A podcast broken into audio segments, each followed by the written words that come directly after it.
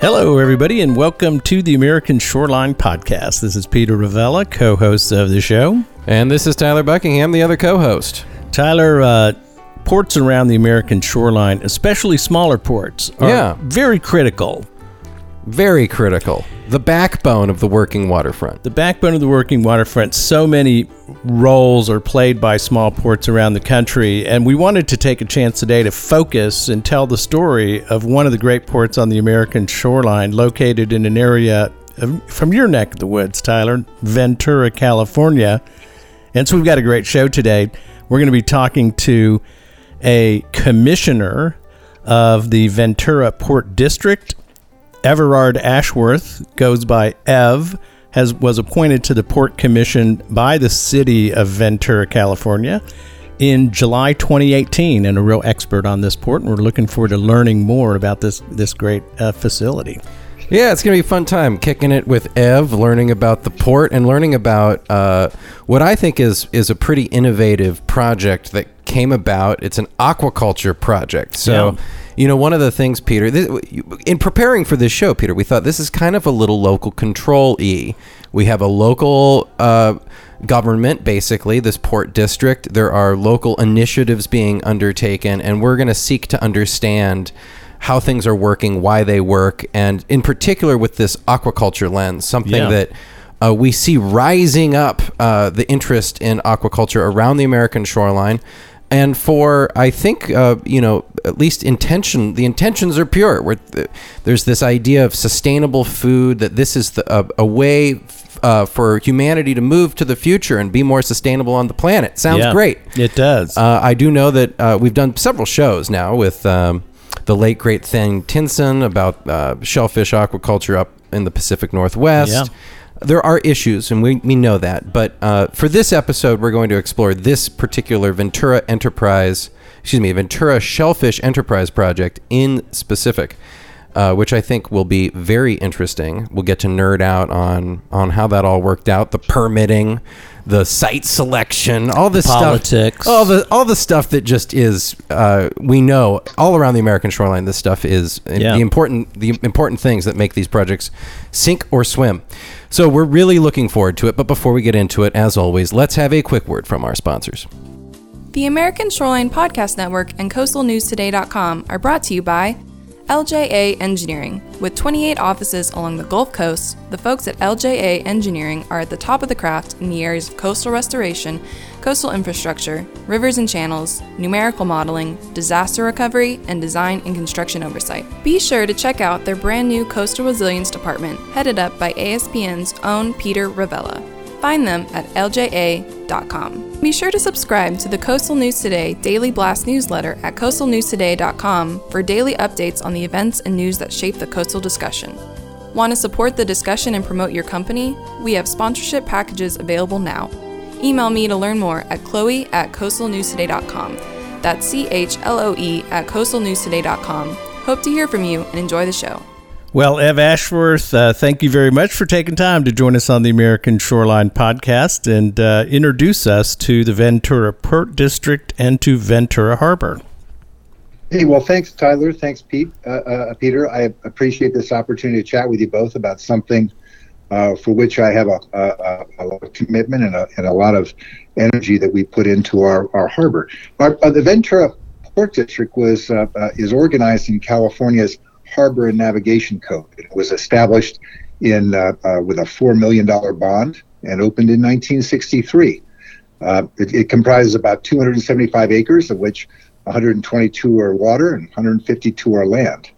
And uh, uh, on our on our property, the Department of Interior owns about three acres, which is their headquarters uh, for the Channel Islands National Park. Uh, it, our, our, it's a small harbor. Our harbor has a, operating revenues of about 10 million, of which 1 million comes from our base within the Ventura County, and it funds our harbor patrol. Goes directly to pay to that. We're home to about 100 businesses uh, that support about 2,500 jobs, and that generate about 90 million in sales and and profits to their companies. The overall economic impact of our harbor is about 250 million a year, uh, uh, and we have uh, in, invested in about 160 million dollars in new economic development over the last uh, four or five years. it relative to our commercial fishing port, we, we like ourselves as a working harbor and, and the best little uh, commercial fishing port on the west coast. It's uh, uh, either the first or the second largest com- uh, uh, commercial fishing port on the west uh, in California, and it's typically in the top 10 or 20 of commercial fishing ports in the U.S. Our largest uh, uh, uh, catch is market squid, and it's probably some of the best market squid you could find anywhere in, in the world. it, it, it is brought in by pretty advanced purse seiners. We recently uh, upgraded our harbor. At the cost of about five million to provide additional new uh, uh berths for them because they're wide boats and they're deep draft, and our harbor is uh, uh maintains deep draft commercial access, uh, and and that's one of the really the, the, touch point of our, our effort to engage in sustainable commercial aquaculture. Um, our harbor is linked to Santa Barbara Channel uh, uh, and uh, through a federal channel. That federal channel is maintained by the U.S. Army Corps of Engineers, and every year about 500,000 cubic yards of sand goes from Point Conception down to Point Dume uh, and transits the mouth of the harbor, and it fills up our sand trap. And if it's not removed on an annual basis, our, our harbor will close. And the year before I joined uh, in, in, my uh, role as a commissioner, the Army Corps of Engineers was unable to fund dredging. And that's about a $6 million a year enterprise. As I mentioned earlier, we bring in about 10 million a year. So the economics just don't work for the port district to maintain its own uh, uh, federal channel. That really is the responsibility of Congress. It's the responsibility of the federal government. And if it were left to us, we couldn't afford it. So the question is, how is it that we're entitled to such funding? And uh, the year that was uh, uh, where we were challenged and unable to get funding, that the, the, Office of Management and Budget revised the allocation scheme. And if you're a, a, harbor to a Department of Defense, U.S. Navy, you're a harbor to the Coast Guard, if you're a harbor to a big port, uh, such as San Pedro, Los Angeles, Port of Long Beach, you're guaranteed funding. Our harbor is not. We're a commercial fishing port, and depending on our uh, stature, we either deserve funds or not. And so uh, we lost funding that time because we were not recognized as a as a large enough harbor. And wh- why is that? Well, the market squid is peripatetic. I mean, it goes uh, uh, along the west coast, uh, north and south. And the year in question, we just didn't land as much market squid as we typically do. So, when faced with the issue of how do you maintain dredging of our harbor, diversification of a commercial fishing fleet uh, becomes critical, and that that was the the, the start of the Ventura Shellfish Enterprise. I see. I'll, I'll, pause there for a little bit to let you guys ask. Well, I you know I would I would say to the listeners out there, if you uh, are at a computer and can uh, take a look at while you're listening to this show, VenturaHarbor.com. It's a great website, and it's a beautiful. Uh, these are a beautiful port. Recreational uh, facilities, recreational boating facilities. You've mentioned commercial fishing uh, uh, facilities at the port. Uh, take us on a little tour of the port and uh, tell us about the facilities and why people come there. You mentioned 100 businesses. I'm interested in that. Yeah, you know, it's interesting. I, years ago, I was uh, visited the Sistine Chapel, which is thought by many to be a you know one of the more beautiful things you could look at, uh, d- designed by some of the most brilliant artists. Uh, I would much prefer to spend time in our harbor. Uh, to me, uh, that it, it is a, as pretty a spot as you can find on the coast. Uh, it's home to the Channel Islands National Park, which it comprises four islands directly off of our, our shores and that's hallowed ground to the Native American Indians. They're, they believed all the spirits that left uh, North America uh, left through those islands, and it's the uh, uh, oldest human remains in, in North America were, were, found on those islands. So it's it, it, it starts with a with, with, a beautiful set of national park islands, and in our harbor itself, it's a really a mixed use facility. If you think about it, we're we're, we're home to over hundred. Uh, um, uh, we have 100 slips for, for commercial fishing boats that are deep draft, wide uh. We also have uh, four individual marinas for recreational boating. I think we're home to some of the best retrofit yards on the West Coast. Uh, we have two top flight uh, organizations that, that uh, service boats that come from uh, long distances to, to access the expertise that, that resides there. Uh, obviously, we have fuel docks and, and uh, a, host of restaurants that offer food to table experiences. We, you know, we land fish. We have uh, um, uh, Saturday markets for the commercial fishermen, and and then we also have a relatively inexpensive mobile home park where, where, senior citizens are predominate uh, and they have affordable housing proximate to the coast. We also have low or medium priced hotels that allow people access, and we have the uh, uh, concession that brings uh, uh, uh, people out to the national parks on, on four, three or four best of class catamarans that, that provide quick and reliable service over to the islands. It is a large slate, and you've got your own beaches. Hello, Ev. You've got you know, volleyball it's, courts. It's you've got your own beaches. You've got a shoreline to maintain. There's there's even more going on. We have uh, our, our our dredging project is often talked to, referred to as sand replenishment. I'm an avid uh, uh, used to be an avid surfer. Now I body surf, and we have some of the best uh, blessed places, depending on the weather and the prevailing winds. Some of the best places to surf on the coast. Uh, yep. It's it's a challenging it's a challenging waterfront. Uh, you know, we have weather patterns that can come in uh, relatively quickly, and so we've got a very active harbor patrol with uh, you know manned by professionals that provide 24/7 service. And the other thing, which is really true, I think, of many harbors, uh, Peter and, and Tyler, is you have engagement. I mean, our community is engaged in our harbor. We have uh, uh, uh, you know, the, the businessmen, businesswomen who are there, but also uh, off, offshore uh, uh, paddle paddlers come here. we have beach volleyball. It's really a locus of activity for for our community, and it's I, I, consider it really the gem of our city. So, it's a, a, a, a the other thing that's nice as compared to some places on the East Coast, we we can operate 24/7, 365 with temperate weather and so that makes it a year-round attraction. Gotta love that Southern California weather, uh, Ed. Let me get in here real fast, uh, and you know, our, our, audience might remember Peter when we had on Captain Paul Amaral of Towboat uh, U.S. Ventura, uh, yeah. and uh, they're a, a, vendor out of Ventura Harbor.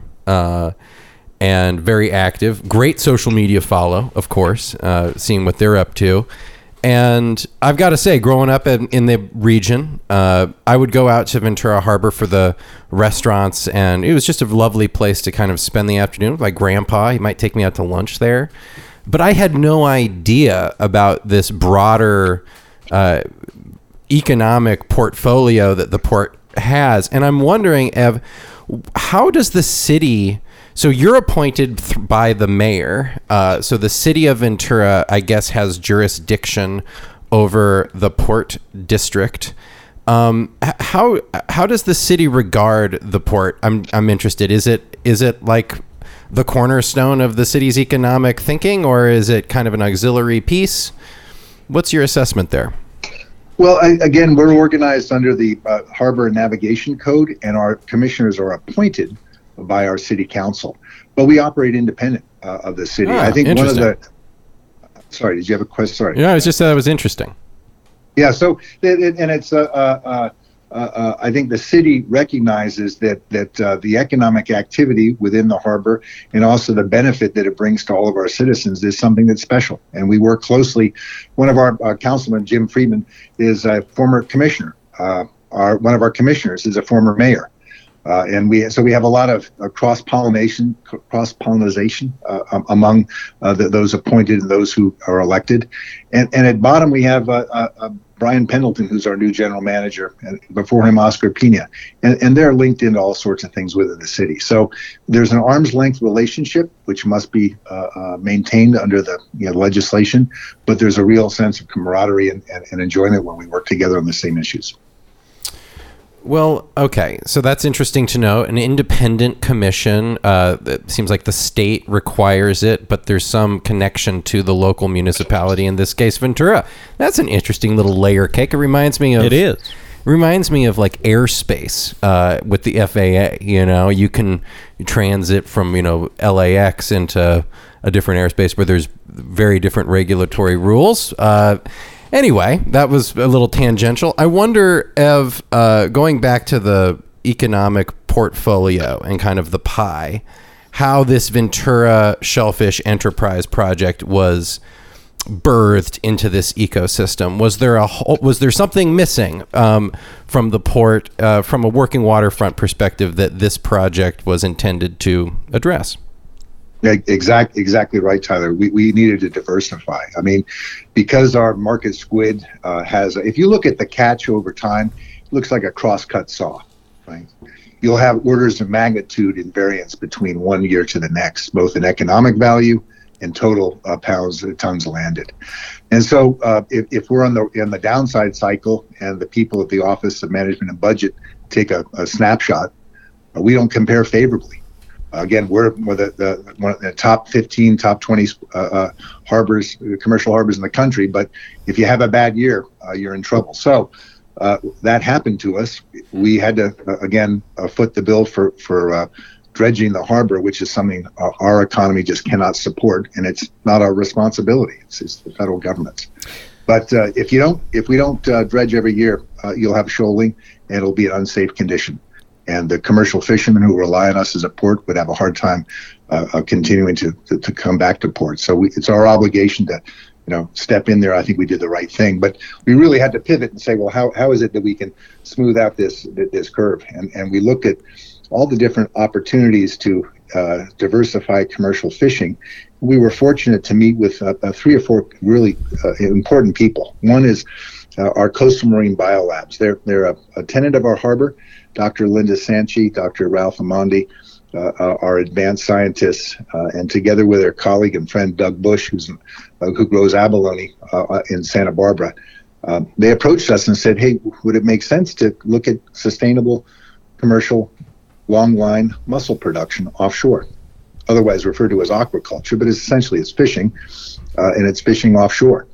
Uh, they introduced us to uh, Randy Lovell, who is our aquaculture coordinator for the state of California, and we started a discussion saying, well, how could we do this? And it, and the more we looked into it, Peter and Tyler, the more it really became something that made a lot of sense from an economic and and then moreover uh, uh, uh, a, a, a, practical way of sustainably expanding a commercial fishing commercial working waterfront. Uh, the economics of, of the of these farms are, are, are substantial. Uh, our pro forma that we put together shows a 22% return on an investment. And I think anytime you look at a business that over time gives you 22% at, at relatively at current market prices, I mean that's two dollars and fifty cents a pound landed for mussels at that rate and the production values that we enjoy in Southern California because the waters are just rich. I mean, we're an upwelling zone that take the Humboldt Current, the Mexican Current, the Pacific Current, and they all uh, combine in the channel. And we have a lot of food. It's temperate. It's a sandy bottom, and uh, we're protected. We tem- it's, it's our coastline goes east-west. It doesn't go north-south. So we have islands offshore that really protect the area. And it's probably one of, if you look at where to find a place to grow mussels. You, you, couldn't do better than the Santa Barbara Channel. So we, we uh, uh, realized that in order to be able to grow these mussels offshore, you need a bunch of permits.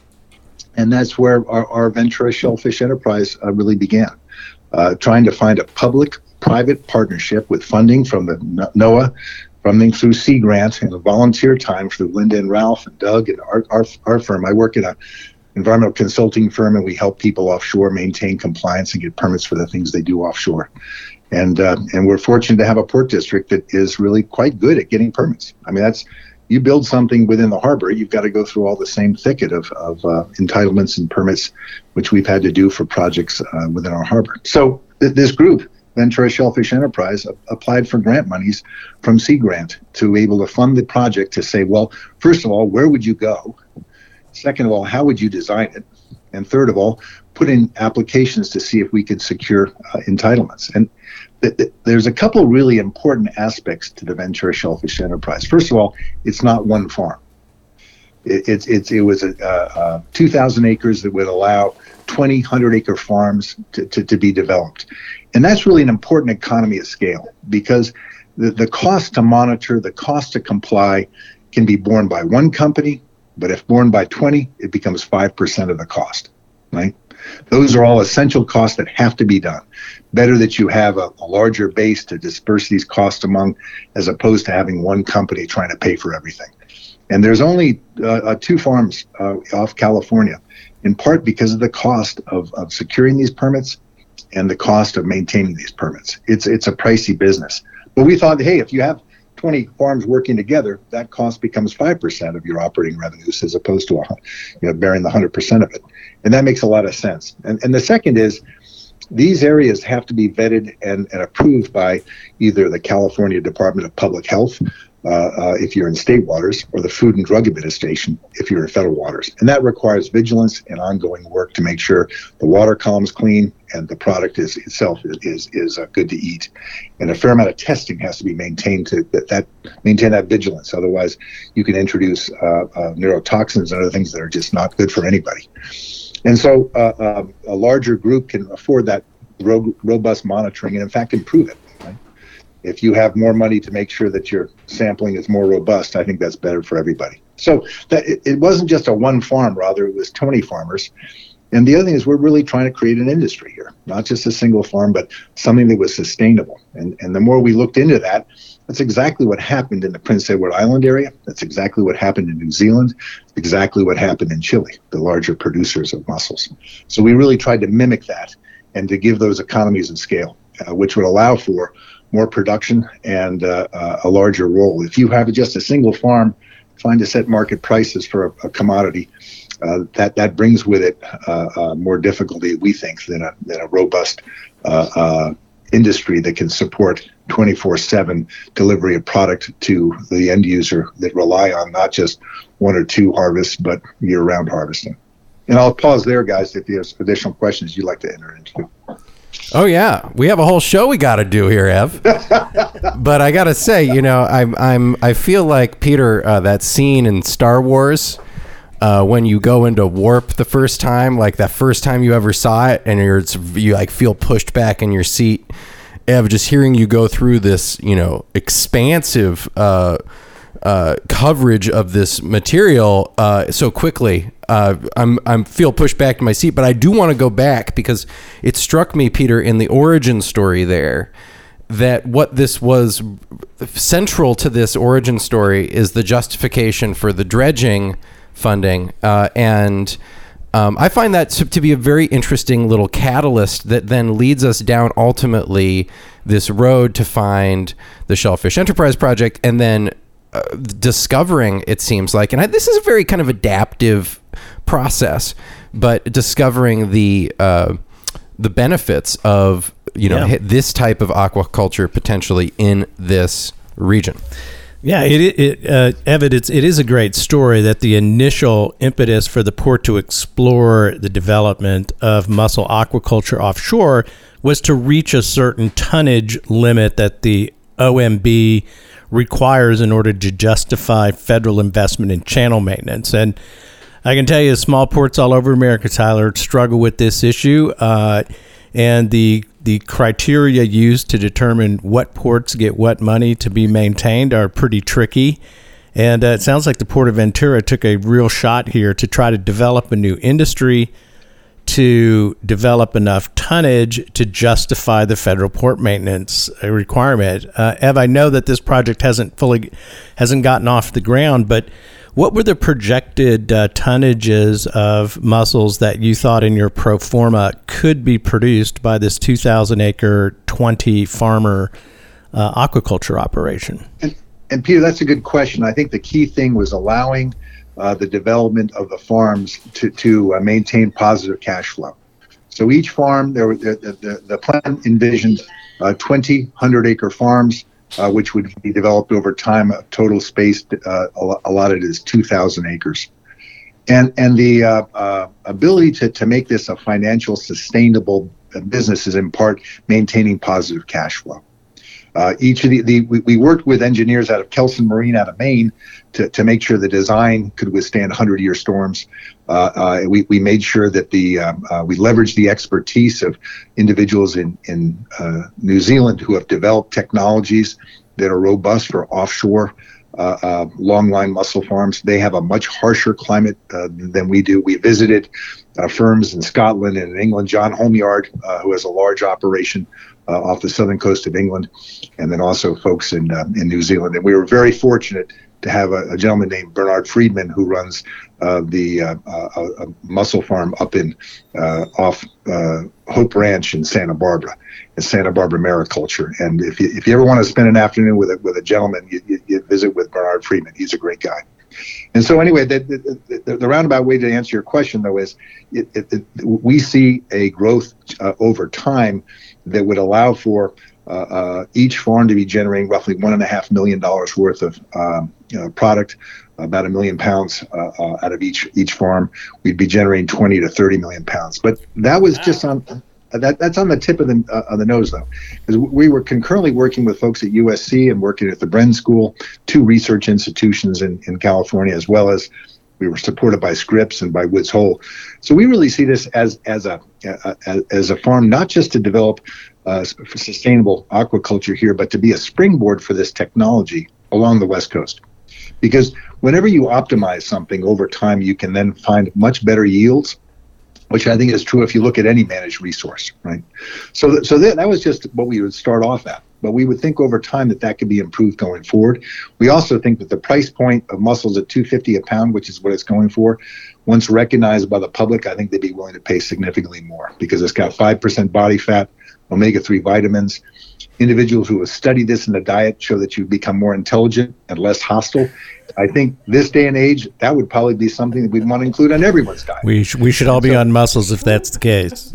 It's and, and if and if you look at the affection that people in Europe when they have a mussel, I, am Dutch citizen, and you go there and there's a festival, eighty thousand people show up if you're serving mussels. So we really thought that this technology, in, in, you know, invested in Ventura could become a springboard, and that was part of our appeal to NOAA and others, saying we don't want to be a one-off here. We want to be a, a, a site where people could continue to optimize this technology for the benefit of the larger good. Hey, can you uh, explain to me, Ev, how the long line method of mussel production works? And are there other, you know, can you just kind of how this particular method was selected. Uh, are there other methods out there? And take us through your the the project's development to select this particular uh, method of of aquaculture, mussel aquaculture. And that's a really good question. We wrestle with a number of these decision points, right? And so this technology was really developed by uh, a, a, wonderful collection of, of entrepreneurs and, and commercial fishermen in New Zealand. It's referred to as long line mussel technology. Uh, imagine, if you will, uh, you have an anchor uh, that's 100 feet uh, below the water, and then you put another anchor out about, uh, you know, a thousand, about a thousand feet from that, and then you anchor those down deep, and then suspend two buoyant buoys at the corners, and so you'll make a trapezoid. Right? You have two anchors large buoyant uh, sources at the corners, and then you form a trapezoid. That's your backbone. And that backbone allows you to deploy what we refer to as droppers or continuous grow ropes. It's the material upon which the mussels will grow themselves. And, and the reason why we, we, uh, we really deferred it here to, to Doug Bush. Doug is a, a pretty accomplished uh, uh, businessman. He's a very thoughtful uh, commercial fisherman, and he grows abalone off Santa, up in Santa Barbara County and he has a number of uh, contacts that he's worked with over the years.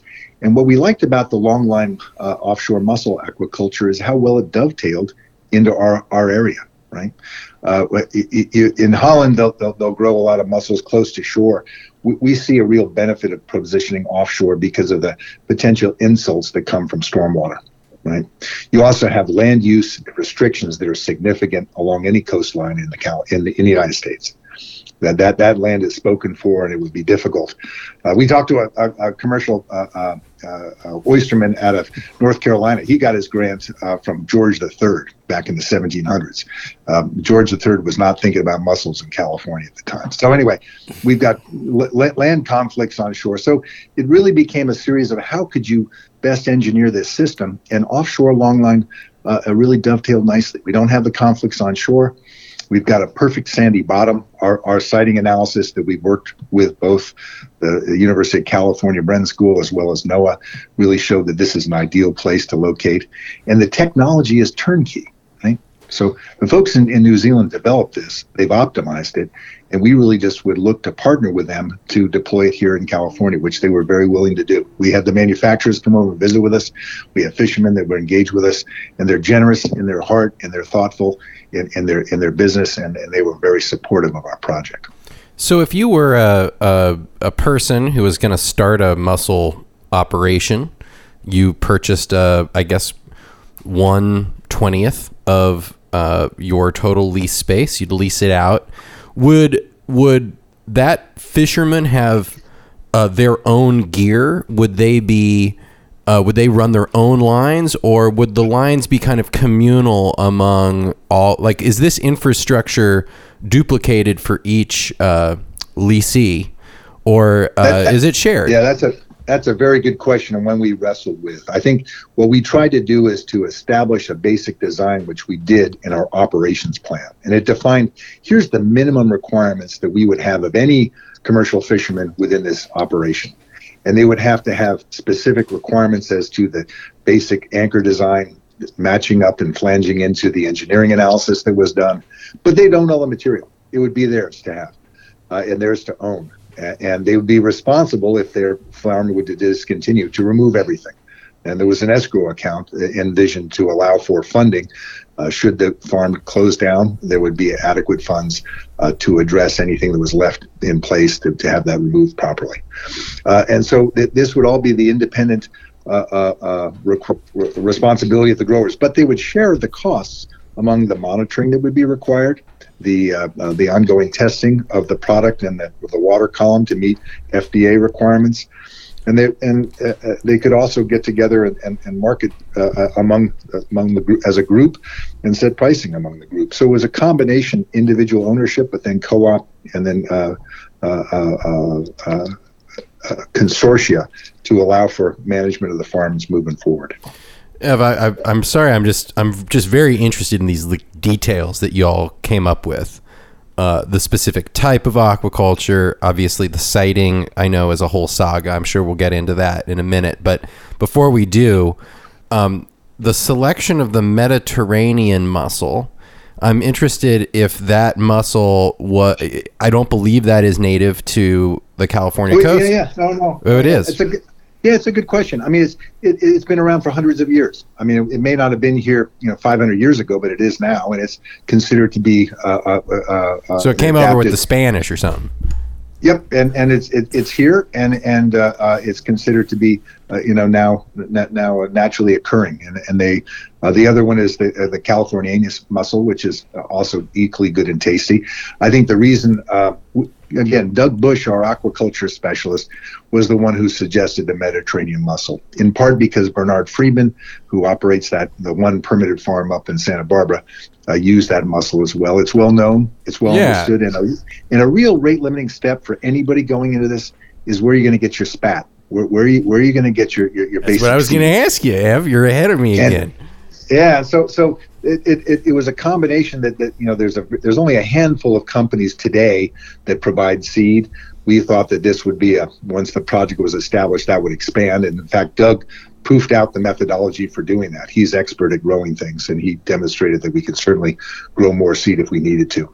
But it, it was a, a, a practical consideration recognizing the market value of, a, of an indigenous uh, mussel. It's robust. The growth rates are, are uh, uh, uh, impressive.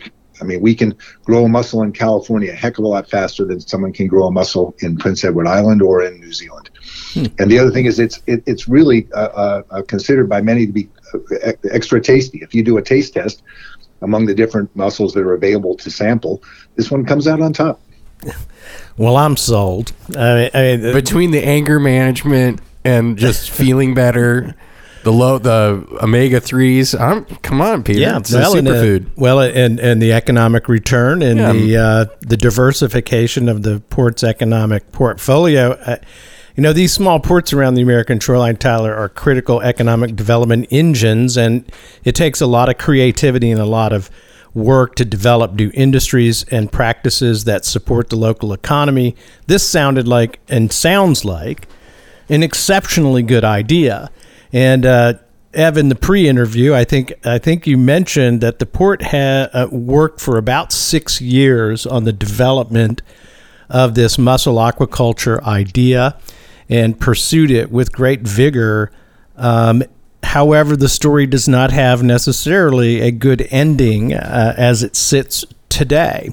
Uh, tell us what where this project and the initiative uh, is today, and if you would, tell us how you got to the point where you are now.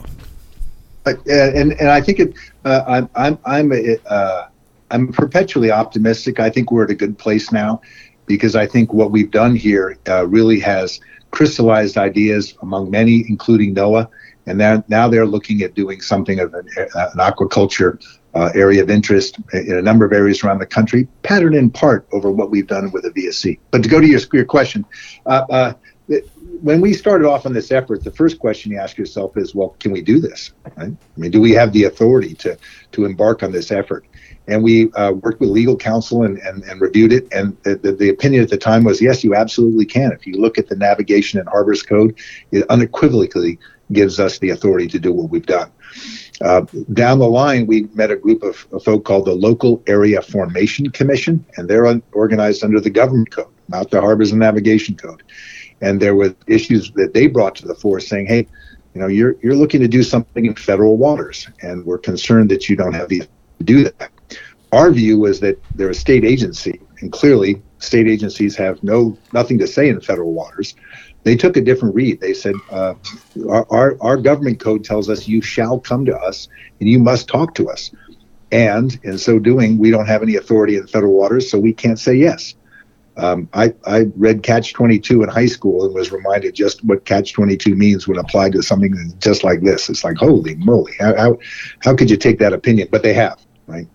And so uh, there's a several ways through that thicket. We pivoted and we went to some legislators and suggested that we might have a one-time uh, uh, agreement through our legislature that we would be uh, given authority to go to federal waters and avoid this conflict with the LAFCO folk.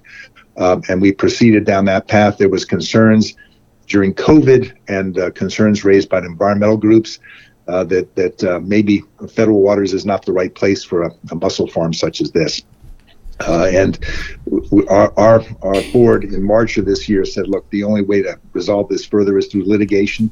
And the five of us are litigation averse. We don't we we wanted this project to be something that you look back 10 years later saying this was a great idea. And our thinking was that if we had to go through litigation to get to that point, it would really uh, uh, sour uh, uh, and and and cause uh, others to, to reflect that perhaps it wasn't done the right way. So we decided to pivot we said, look, we've spent six years, about a million and a half dollars, uh, mostly through in-kind grants and mostly through the, the, the Sea Grant folk. And we have a body of work that we can point to, and then we're, we're writing a, a, a, an article to explain where you can get all this data. Where is the navigational risk assessment? Where's the benthic analysis? Where's the first of its kind navigational risk assessment that was performed by experts out of Norway uh, to, to explain that there's really nothing to worry about about this farm? It's under the water, boats can transit, it's not going to interfere with anybody. Or to the extent it does, it's minimal and can be managed. Uh, and so we're hopeful that this work and this uh, uh that is really proof uh, that mussel aquaculture in the Santa Barbara Channel is a great idea. 22% uh, and our our port district is got one of the best harbors on the coast, and we've got over 100 slips for commercial fishermen. We've invested uh, over five million dollars in upgrading that. We have a, a, pier that we maintain and installed additional cranes with the expectation that it can be used to offload mussels. Wow. And so we're hopeful that in, in discussions with others, they, they look at this saying, "Hey, this is a place." Uh, to grow. And so we become now advocates of this technology, which we understand well. We become advocates of the commercial fishermen, which we've always been. I mean, we're a working waterfront. There's not, uh, uh, we, we, we, we align with the commercial fishermen, and the commercial fishermen are our, lifeblood. And so uh, we're hopeful that uh, in the next two or three years, there'll be opportunities to look at things such as kelp, Mediterranean mussels, uh, opportunities for finfish, and then all with a with a of have anybody uh, come to, to, to make those things happen. We would, I think, I think it would be great to see this industry uh, begin to develop around the American shoreline. Uh, you're not the first person we have talked to who has made clear to us that the regulatory hurdles uh, facing uh, the development of aquaculture on the American shoreline is a real challenge. Uh, Tyler, I'm reminded of Chef Robert Jones, who was our host of the Seafoodie podcast before he moved to Belgium. Had on Margaret Henderson, who is the uh, uh, with the Stronger America Through Seafood group, an advocate for changes in regulatory policy governing aquaculture off the American shoreline. Uh, Ev, it turns out, it seems, that this particular effort, as well thought out as it was, six years of effort, more than a million dollars in investment, uh, clear economic opportunity for the port, has been uh, hindered a bit by the regulatory system. Um, are you frustrated with the uh, regulatory environment that you were trying to operate in, and do you have any thoughts on how it should be changed? Uh, you know, that's a, an awful good question. I spent my entire professional career uh, obtaining entitlements for new and innovative industrial sources and uh, integration of new innovative technologies. Uh, we're well served in California by our agencies. They want to make sure, with a precautionary principle, that when something's done, it's done well. Uh, but having said that, uh, the structure of, of, of what we have within the state and the funding which is provided to the agencies and the support uh, is is wanting. In California, it, it, it, they're not doing enough. there's about nine percent of our greenhouse gas emissions that come from agriculture. This technology, longline offshore mussel aquaculture, is a powerful tool to address that. No water, no food. It's got the lowest greenhouse gas footprint. And we're spending as the state a leadership role in, in the management of greenhouse gases. And this is a tool that can be significant in terms of direct reduction in emissions. Plus, if you grow kelp, introduce it into the feed of, uh, of cattle, you can reduce their emissions by numbers that I've seen up to 90%. It is a tool that the, the state of California needs to embrace. And they have one guy who's the aquaculture coordinator with some interns. I mean that, that, that, that's just foolishness to expect he can do anything beyond work his uh, work his work his fingers to the bone, which he does for our state. He's a great guy. Randy Lovell is an exceptional individual but what can one man do when looking at this? What we need to have is the legislature has to direct clearly, and the Coastal Commission and the Fish and Game Commission have to take their responsibilities more seriously. And they need to look at this from a creative view to say, how will this happen, as opposed to how can we condition it to allow it to happen? No, the, the question isn't to approve something. The question is, how are you going to design this so it will happen and happen in significant amounts? because uh, uh, we need in, in the next 50 years to face the challenge of how do you feed a populace and how do you reduce greenhouse gases. The only technology that I've seen that can do that well is longline offshore mussel aquaculture. That's it. And so it's an, a responsibility that right now is not recognized by funding, not recognized by expertise, and that has to change. Again, our agencies are some of the best in the in the world to try to do what they do, but uh, they're underfunded and not properly directed. Well, we appreciate we certainly uh, appreciate the uh, the words of support to the managers and regulators out there. It's a really hard job, and um, but all too often, I mean, Peter, I remember when we went to the International Ocean Film Festival, there was a film about these two ladies who started a little seaweed growing operation up in the North Bay. And the the film, I mean, it's like it's almost a, a classic a government overreachy type of m- message that this film tells because they get going and pretty soon they get shut down by the state um, because they're some somehow they're out of compliance with a permit, which they couldn't really afford to be in compliance with. There was no path for a startup, yeah, for an entrepreneur who sees this opportunity that Ev is talking about. There's no clear path to be able to do that unless you're a huge, you know, if you've got all the money in the world and you have a team of attorneys and a skyscraper full of, yeah, you might be able to get her done. But for those of us like me, who's very interested in this project, ladies and gentlemen, and let me know if you are a listener. Tyler's there, Mussels. I'm thinking. I'm looking forward to Channel it. the Channel Channel Islands Mussel Company. I've already got the name picked out. I think we could do it, Ev. I I really do, and I'm I'm curious. You know, I realize that the port is not going to go in for this permit, but uh, is there hope for the future? Is there a hope that we can get this going? Uh, have shellfish aquaculture specifically growing these mussels on a long line system the way that this project proposes? Is there a way that this can happen in the near future at Ventura? Is is this possible? Yes, I believe so. I but I believe it is. And you know, but what you described, Tyler, Taylor, is just the same, Tyler, uh, the same frustration we all had. I mean, the, the port district wanted to step in and become that bank, become those lawyers, become the money to allow the small commercial fishermen. Our whole VSE envisioned small commercial fishermen that don't have the financial wherewithal to be entitled to then grow 100 acres. We picked 100 acres because that's the average size, 80 acres is the average size of a mussel farm in Prince Edward Island.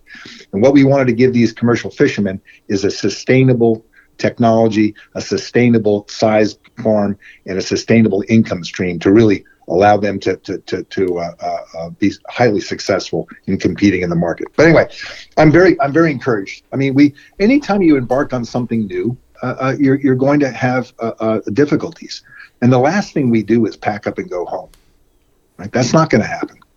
What is happening now is NOAA is invest, investing in an uh, area of interest for aquaculture, and they're they're looking at areas around our country, including the Santa Barbara Channel.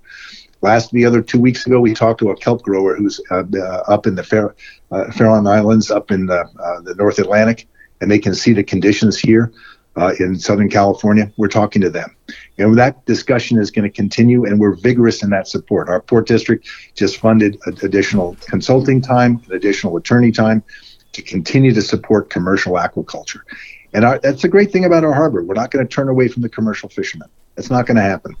And we we hopefully we've established great contacts with the research arms, Bren School, uh, uh, Scripps, Woods Hole, uh, the uh, USC, and we hope that this area will really become a locus of research and industry. And we will continue to support it moving forward. If anything, what what what was impressive for us is just how great it's going to be when it does happen, right? A 22% return on an economic market, you look at those numbers and they're very attractive. You look at our harbor, we're, per, we're an ideal place to support this. We've got a largest commercial fishing fleet on the coast.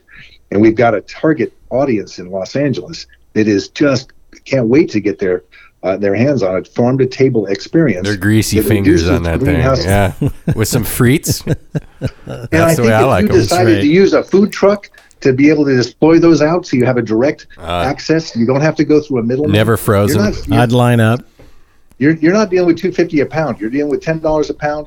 And you have a you have a waiting audience everywhere, and then you Well, again, Ev, I think I, I think the case is very solid, and the and the interest is also on the part of the port. It's great to hear that the initiative is not died on the vine. Uh, but what do you think is the principal regulatory problem? Is it a state level? Is it a state legislative matter that the California Assembly can address, or is it congressional? Is it at the national level that the rules and the regulatory system has to be adjusted, or is it both? I, I think uh, uh, you have two different systems. If you're in state waters, there's one path. If you're federal waters, there's another path. So you really have to take them in turn. Uh, on the federal level, there's two uh, uh, major entitlements that you need. One is from the Army Corps of Engineers, and one is a consistency determination with the California Coastal Commission, and and that's a, a direct uh, uh, a path forward. The National Oceanographic Atmospheric Administration (NOAA) they are 100% behind aquaculture. Dr. James Morris and his colleagues at National Ocean Service have developed new tools to allow for siting and management of, of uh, uh, longline mussel farms as well as finfish, as well as kelp. And they're a robust, deep research organization that has a lot of horsepower to support this. And I think that there's efforts in Congress to make some changes to the legislation, which I think everyone recognizes is needed. It's a whole nother smoke in California. I'm telling Not you, even- forget. Bitcoin. Go get yourself some mussels. These are the. This is the new goal. Yeah. Well, You it- can't eat a Bitcoin. we got a much we got a much bigger hill to climb in California. It, it lacks a lot of things, and it's not focused in what what needs to get done. And there's a moratorium in place, so even if you wanted to go forward, you couldn't do it. The moratorium won't let you. So, Okay. yeah, it, in, in the near term, federal waters is really where this activity must take place. If it's a, there may be opportunities in state waters that are unique, and I wouldn't discount them. Uh, uh, and there may be good opportunities if you're growing uh, uh oysters near shore and it's established. But longline mussel farms, uh, that that thing is probably best served in federal waters. Okay. Not to say not to say oysters, not to say other things, but longline mussel farms probably okay. don't. Now, having said that, the only working farm is Bernard Friedman's. Santa Barbara Mariculture. He's in state waters, so it can be done. What kind of production does, if you if you know, uh, what's the uh, amount of production that this uh, particular farmer is able to do now? I'd like to let, let, you know Bernard should answer that himself. He's gone from 25 acres to 75 acres. He's expanded. He's a lovely individual, and he's a, a, a smart businessman. So he keeps a lot of the intellectual property close to his chest. Uh, but I think if you ever sit down and eat some of his mussels, they eat, he's there on Saturdays at the Santa Barbara uh, Harbor uh, uh at the Fisher uh, at the uh, the Fisherman's Market in the morning, and it's as much fun as you'll have eating as you as you can imagine. It it does sound good. The the question I wanted to ask you you have, you're in the business professionally in permitting uh, facilities offshore. So you're clearly a person of experience in the regulatory system. Um, and know your way around. Uh, are you surprised at the level of resistance or the level of uh, confusion when it comes to aquaculture, the d- development of the uh, aquaculture regulatory system? What's your professional take as a as a permit expert? Well, I think it's typical of something that's never been done. Right? We don't have long line offshore mussel farms in place today. Okay. And so I think that's it's wise that NOAA has embarked in their effort. I think to to allow that to happen to, be, to generate the data that you'll need to show people that this is as good as we think it will be. Uh, it, it reminds me very much of what it was like to uh, permit uh, uh, uh a, a an energy a source. We went. I was worked on a team in, in Germany where we permitted the first of its kind energy system in, in the area the Green Party was founded. Hmm. And there's a lot of individuals who are justifiably concerned that you're going to be putting things in the air that aren't healthy. So yeah. we worked very carefully to give them the data they needed to demonstrate this will be cleaner than than, than it needs than, than uh, anybody uh, could suggest. And okay. it was a, a, a, perfect alternative. So so a new the, a new operation the, and and yeah. understandable that the system is not caught up yet with the uh, the technological and economic analysis of the, the, the viability of this industry. Uh, you mentioned a, an important consideration. I think a lot of our readers and listen on Coastal News Today and listeners on the American Shoreline Podcast Network um, are familiar with some of the concerns that have happened with finfish aquaculture around the world. We, we do carry stories about it, and uh, but that's a fundamentally different practice. And I think you you pointed out the key difference, and that is that on mussel aquaculture, longline mussel aquaculture, there's no feeding. There is no cage. You're not pumping. You don't need to put anything in the water. The, these animals are feeding off of the natural system. Uh, they are they don't produce pollution, so there's no downdrift. Uh, you know, uh, feed rotting and things that happen. Uh, there's no genetic intermixing issues that you need to deal with like you do in finfish. So, although aquaculture offshore has gotten a, a little bit of a bumpy uh, start when it comes to finfish, uh, the nice thing about about mussel aquaculture is uh, it doesn't seem to have those detrimental impacts. Are you comfortable with that conclusion? Is that a fair thing to say? Well, I would say we tried to keep it simple in our project, and for that reason, we picked a mussel and we kept it very simple. Uh, but I'm also uh, I have an engineering background, a scientific background, and anything that's well engineered and well designed will perform uh, within expectations. And uh, you can point to examples of finfish where it hasn't gone well, but I would also look at uh, the Wright brothers when they first took off, saying, "Hey, the, the wings broke. I guess we can't fly." Anytime uh, uh, you, you stop something and, and not reinvest and understand how to optimize, uh, you lose the opportunity to, to, to, to, avail yourself to something which is potentially a great tool moving forward. Because I think if you do something well, if you and, and you pointed correctly that mussels have a lot lower bar. I mean, I think it's a much le- when we selected that uh, uh, uh, form of commercial aquaculture for that reason. But I also believe that, that anything that when we have an opportunity to look at a well-designed finfish farm and bring that to fruition, people will realize that this is something that is far more attractive than the detriments uh, suggest.